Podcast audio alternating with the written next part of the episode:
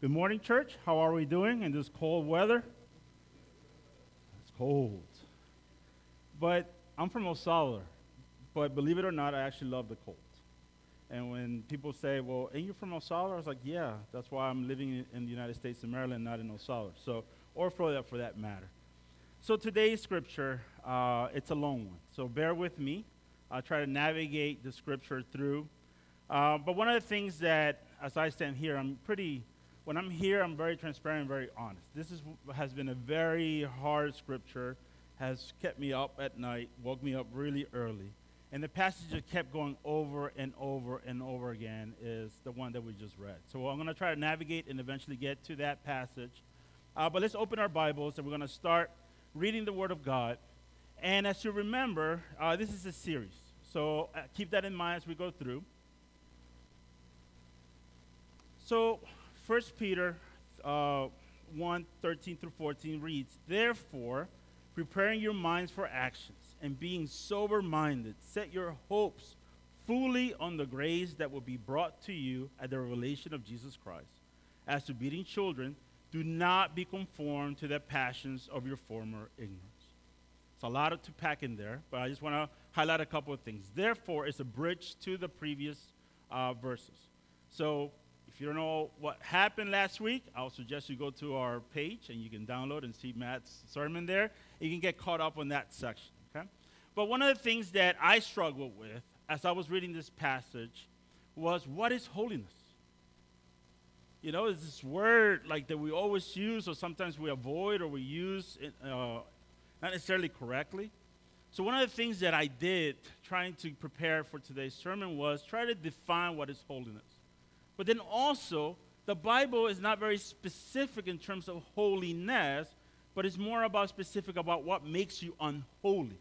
Therefore, that's what makes you holy, right? But I'm trying to like, I'm a professor, so I'm trying to simplify things, trying to get definitions, trying to simplify it for you as best that I can. So I struggle with that to the point that I had to read Leviticus. Think about that. Right? I had to go to Leviticus and read from 11 to 22 and there were so many things popping up there, but it helped me navigate and come out what I would say a good, uh, full definition of what holiness is and what is not. But before we get to that, one of the things that the verses 13 and 14 does is begins to set what's going to happen next. Okay? So prepare yourself. So we have the words underlined there.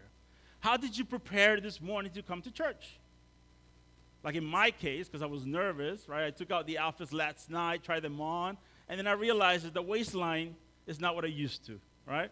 So I had option A, option B, and then by the time I was down to option Z, right? So it's like this how do you prepare? Now, as children and as parents, we have to prepare our children, correct, to arrive sometime early to the service. Now, this church is blessed because the average is like 4.5 children, right, per family right? So think about the preparation that it takes to get out of the house early. How do you prepare yourself to come and worship? How do you prepare yourself to come to the house of God? What are the things that you do mentally, physically, emotionally, spiritually to come to the house of God? Now, the words that it uses here is prepare your mind for action. It's almost like battle. I'm not a military person, but I know we have military individuals in the, in the church. How do the military prepare themselves? What are the training do they go through? As a doctor, as a teacher, as a professor, as an IT, what are the things that we prepare yourself? But not only prepare our minds for action, but also being sober minded. Now, set your hope fully on the grace that will be brought to you at the revelation of Jesus Christ. A lot of the stuff that we do, we think is about us. But it's not, it's about Him. And today, when we get to verses 15 and 16, please remember that. It's not about you, it's about Him. When we think about holiness, think about who He is and what He has done for us. He is holy. So, therefore, let us be holy. And it's not an easy thing, let me tell you, because I wrestle with this. How do we become holy? What is the process? How do we get there? Now, verse 14 as a good parent that God is to us, look at the language that he uses. As obedient children, do not what? Confirm to the passions of your former ignorance. Now, I don't know your background personally. I was blessed that I come from a third generation uh, evangelical Christians on one side and fourth generation on the other side. We were the, my great grandfather was the first uh, evangelical Christian in El Salvador in his village. So I never grew up with alcoholism, drug abuse, domestic violence. I didn't see none of that. But I am sinful just by nature, correct? So, regardless of your background, it says here, do not conform to the passions that you were once had.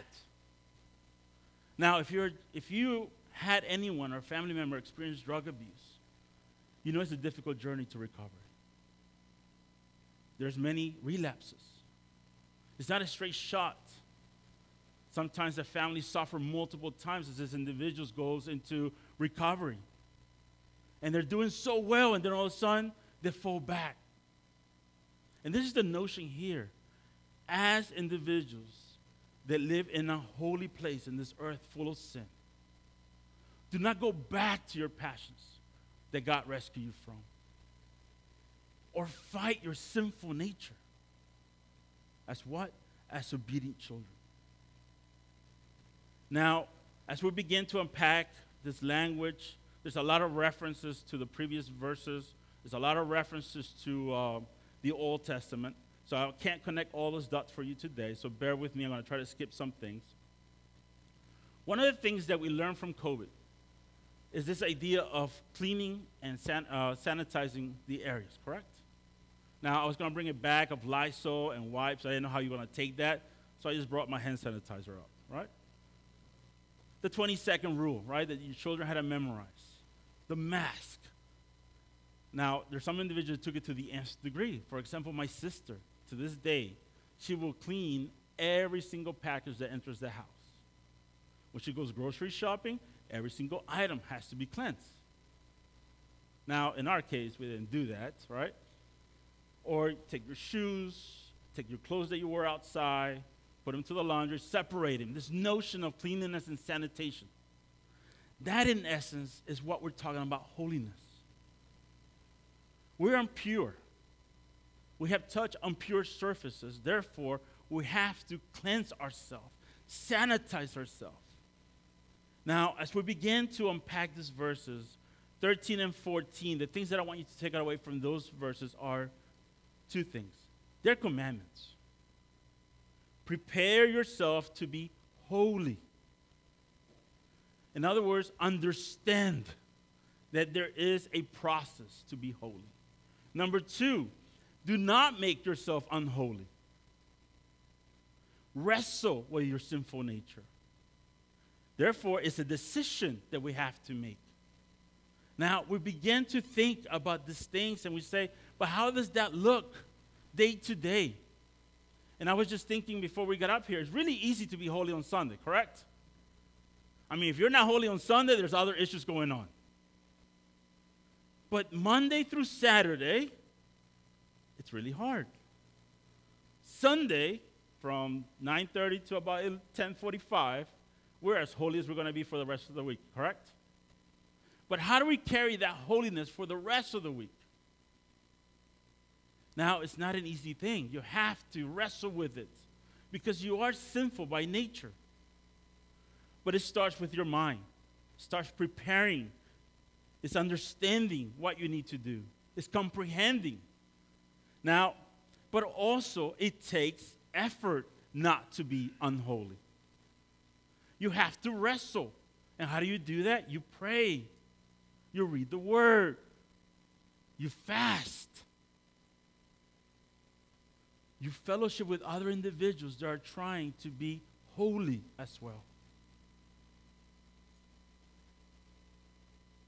And as we get to the meat of the sermon today, with the time that I have left, if I don't finish, stick around and we'll do part two, okay?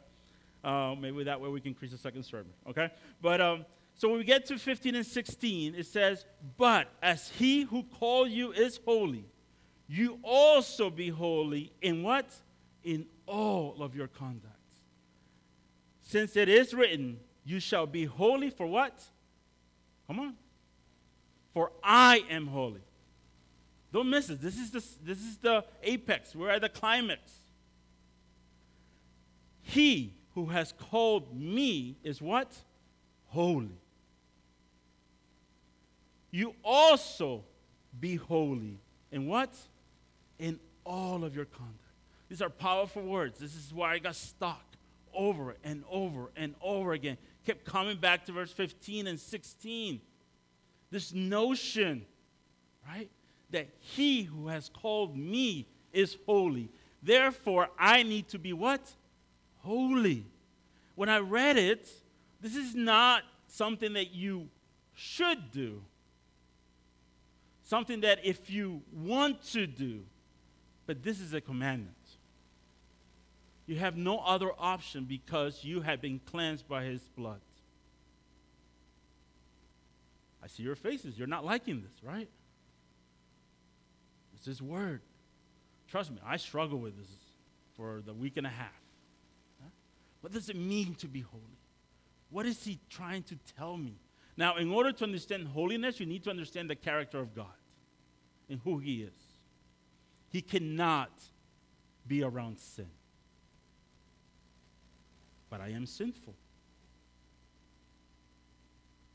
He cannot touch anything that is unholy. Yet, he reaches out to me. We come on Sunday, and in many cases, we're unholy to worship him, correct? Yet, he wants our praises.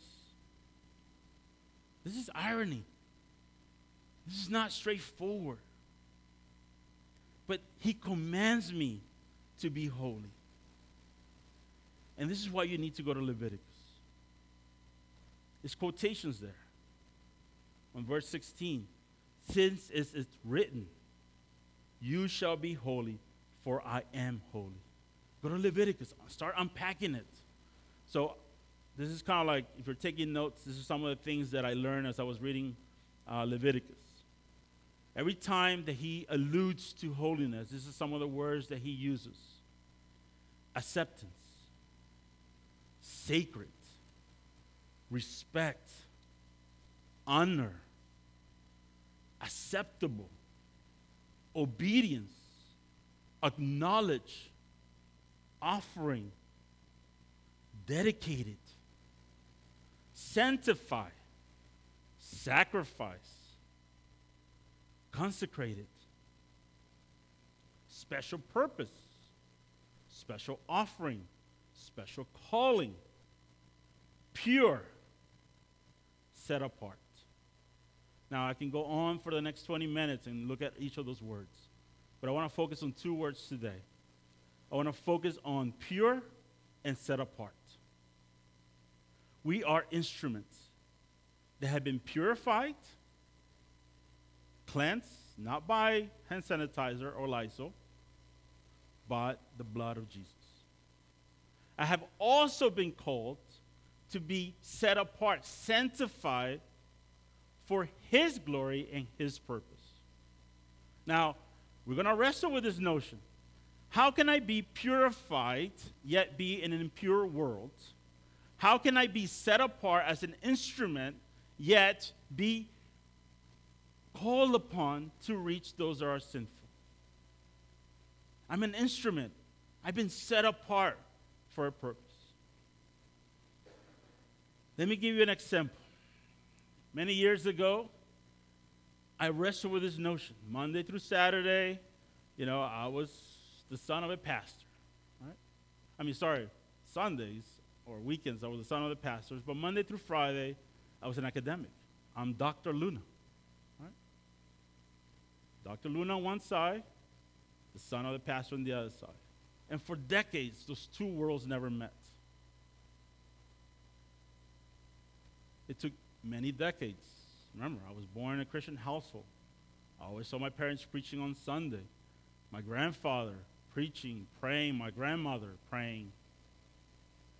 But no one took the time to tell me that those two worlds can be unified. For decades, right? I was here, and then on Sunday I was over there.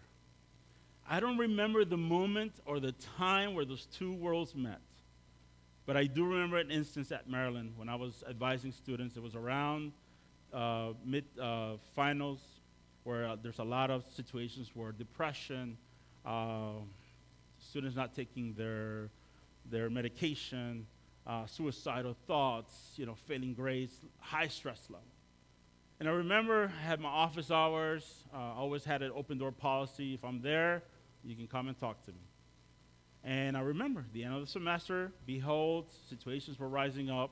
The first student that comes in, she goes, I am suffering suicidal thoughts.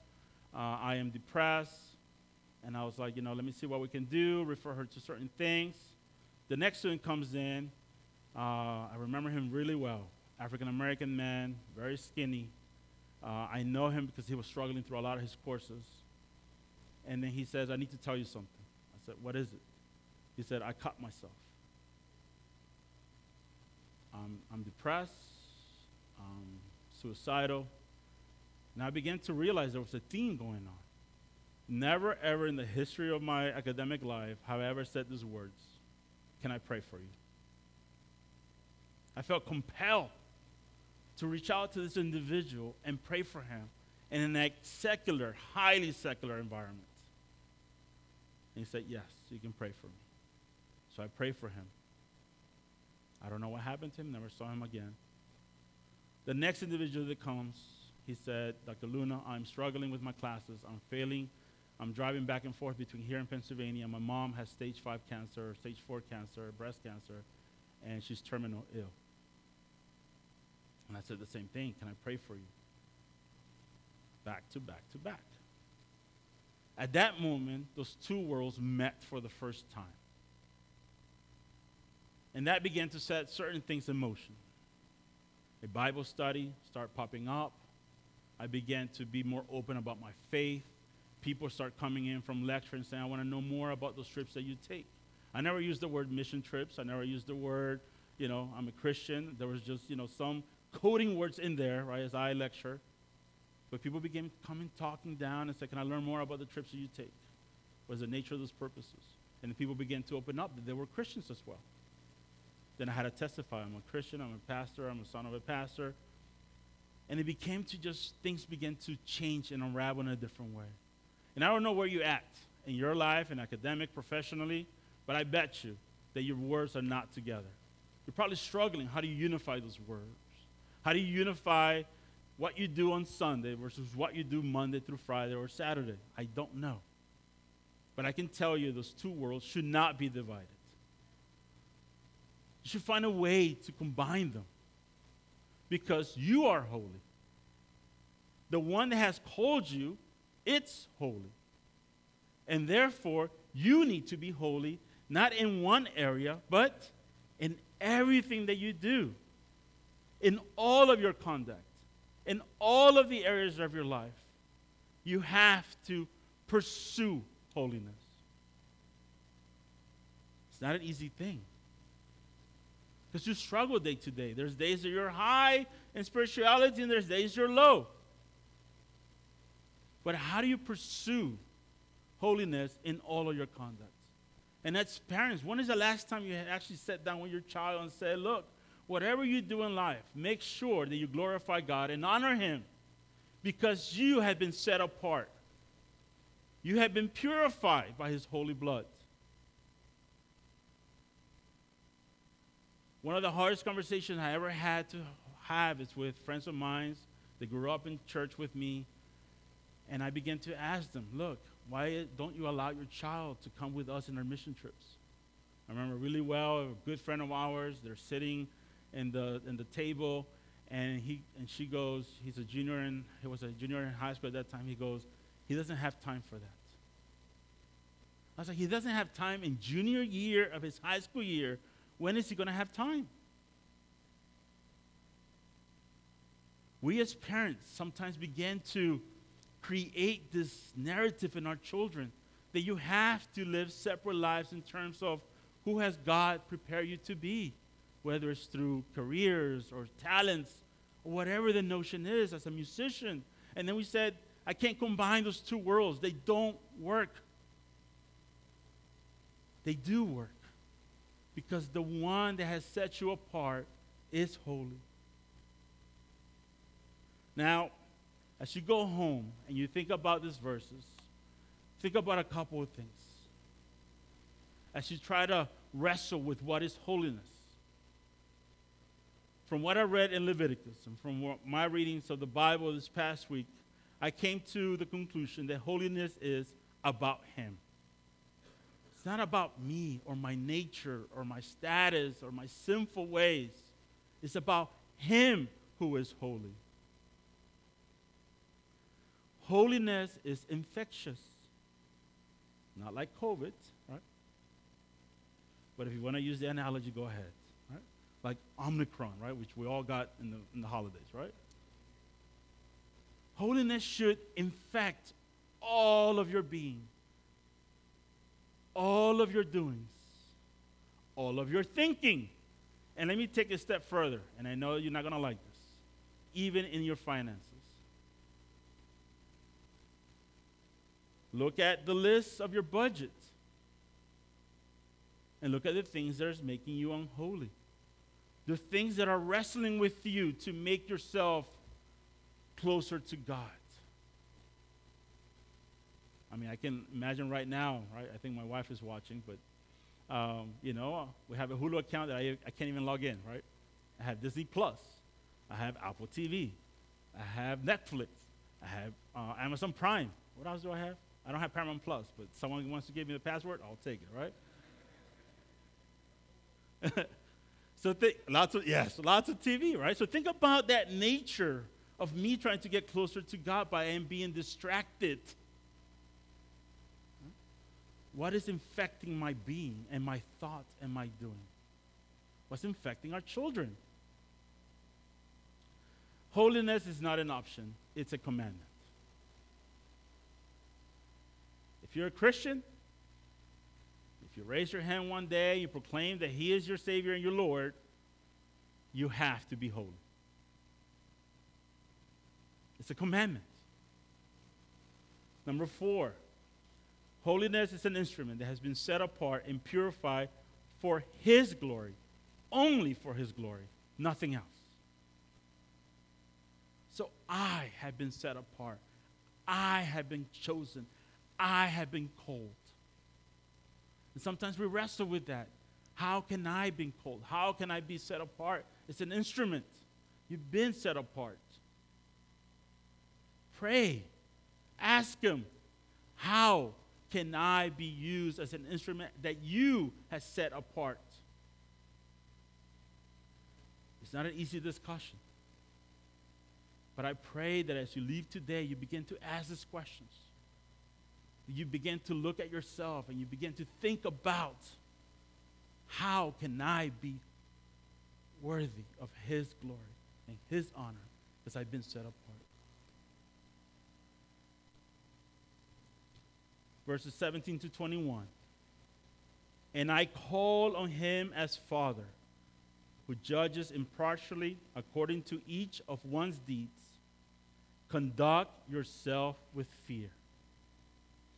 Throughout the time of your exile, knowing that you were ransomed for the futile ways inherited from your fathers, not with perishable things such as silver or gold, but with the precious blood of Christ like that of a lamb without blemish or spot. One of the things that we need to understand is that we're unholy. But He is holy, and He's calling us to be holy. But once we understand that we're holy, we need to reflect that holiness. And I think for many Christians, this is where we stop. We've been sanctified, we've been purified, we've been set apart, we have been cleansed, and it stops right there. But one of the things that we need to begin to realize is that there was a ransom play, pay, for ourselves. high price for your sins, for my sins, for my children, for my wife. That precious blood of Jesus was spilled over to make me holy, to be like him. Now, it's a difficult thing because we are in a holy, a sinful world. But, as verse 17 says, as you are here while you are on earth, remember this be holy, act holy, reflect my holiness while you are exiles on earth. Now, one of the things of us understanding his sacrifice is that we should be gratitude. We should be thankful because of the price that he paid. Now, holiness usually is not associated with being grateful. Holiness is not associated about being gracious. But that is the notion in those verses. Think about the price that Jesus paid for you. Think about his suffering in the cross. Think about the blood that was spilled for me and you. It should make you reflect his holiness. Not by force, but willingly. And it's a hard thing as we begin to think about holiness. What does holiness mean to you? As you define it, as you write it, as you read through Leviticus, just be grateful we're not living in Leviticus time. I mean, I was reading some of this stuff and I was, I was, you know, I'm not so analytical or logical, but I was like, some of this stuff does not make sense, right? If the insect that dies in the uh, yard where your food is, then that food is unholy. That jar needs to be broken. I'm like, but it wasn't my fault that insect died in that jar, right? But there was laws. There was ruling and you know expectations. But if we were to translate that to today, we have to think about what is making us unholy. Right? I gave you the example of television. But there are other things in your life, and in my life, that's making me unholy day to day. Is to realize, is to acknowledge there are things that are making us unholy. There are things that we're wrestling with and we're struggling with. There are things that we need to say, I cannot. Many years ago, I had a soccer career, if you want to call it, quote unquote. I was a prospect. Not a very good one, but I was a prospect. You wouldn't tell by my physique now, but yeah, I was. I was a goalkeeper. Yeah, not a good one, but yes. My joke was that I was the best player in a bad team and the worst player in a good team. Okay? That was my that was my ratings, okay? And I remember for years I used to play soccer Monday through Friday and obviously Saturday to Sunday be at church. And I remember doing lots of pickup games where I used to live. And there were a lot of soccer leagues and semi professional leagues that they wanted to recruit young players. Now, the problem was that these teams were filled with older men, and they used to bet a lot of money. So, if you were a good player, they actually would put a bounty on you, and they would try to break your legs, you know, injure yourself so they can win. Now, I got invited to play in these games, and I was like, when is the game? They would be, it's on Sunday. And I would say, nope, can't go. Because I had to go to church. And I do remember the only time that I said yes to a game, it was like the 80th minute. Remember, I'm a goalkeeper. They needed a goal, and they sent me as a striker. I go up for the ball, and I got elbow right in my eye. Blood started gushing out. Did not hit the ball. Did not score. So I wish it would have had a happy ending, but it did not. Right? But I realized, right, that Sundays were for God. Right? I realized, and I fought with myself about that. I could have gone a couple times and played, but I didn't. For each of us, there is something that we need to set apart. There's need something that we need to cleanse in our lives and said, no, we're going to dedicate this for God. And I know it's a struggle. It's a struggle to give up things that you like, things that you desire, things that you wish for. But as you become sanctified, and as you become purified, and as you begin to seek His holiness, the Holy Spirit will start telling you. He will start convicting you and saying, you know what? You shouldn't be doing that. You know what? You need to stop that. You know what? You need to focus more on me. You're going to wrestle with Him. So, the last point, we get to the last verses. And it says, Who through him are believers in God, who raised him from the dead and gave him glory, so that your faith and hope are in God. Having purified your souls by your obedience to the truth for a sincere brotherly love, love one another earnestly from a pure heart, since you have been born again, not of perishable seed, but of imperishable, through the living and abiding Word of God. I understand what is holiness. I understand what makes me unholy. I understand that I have to work at being holy. I understand that it is a commandment. Now I need to reflect His holiness. Like I said, this is a hard thing. And I heard this from a preaching this week. The most miserable people on the face of the earth are Christians who have turned their back on Jesus. And I will add a little bit more to that. I have known Christians, quote unquote, that profess to be Christians. They're not only not lovable or loving, but in some cases, they don't reflect God's love. Why? If we had to unpack their lives, I bet you there are things that are making them unholy. I bet you there are things that they're struggling with. It could be their faith, their conviction, their obedience to the Word of God. They're wrestling. And their outward expression is one of not love. Many years ago, uh, I got invited uh, for a friend of mine to a church, and they had this pastor brought in from God knows where, and they invited us to eat afterwards with him. And I was like, I don't know, 22. I was still in college.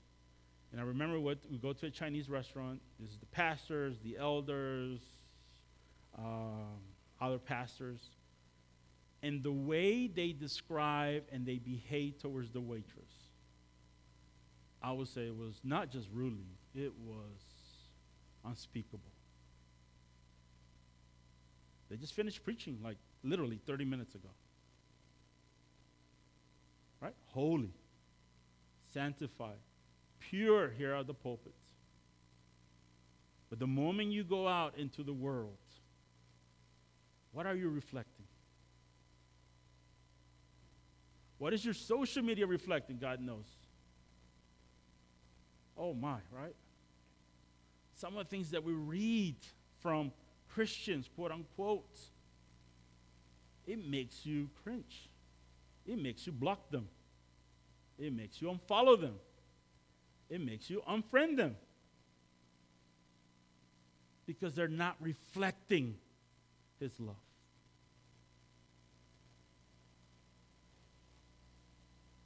So if you get anything out of today,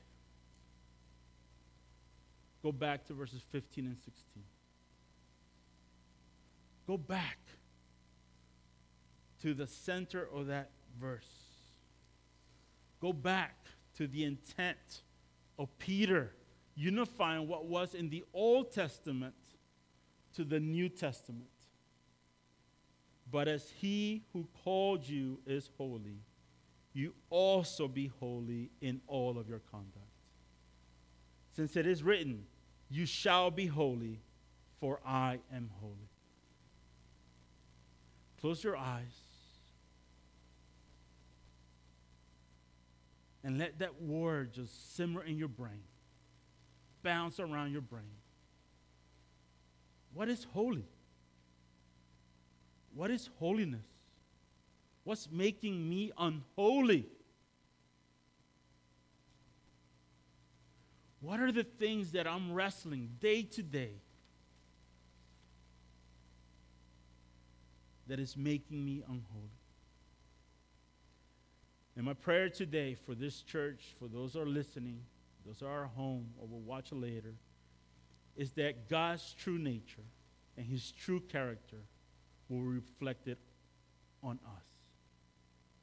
That what is inside of us, that gratitude, that graciousness, that thankfulness, that love, that mercy, that grace, the fruit of the Spirit will erupt in an outward expression toward those that are sinful, those that we don't like, those that we don't agree with politically.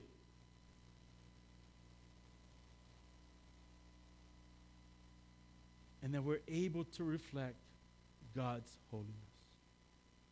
Dear Father, this verse 15 and 16 has been just convicting me, just wrestling with holiness and unholiness.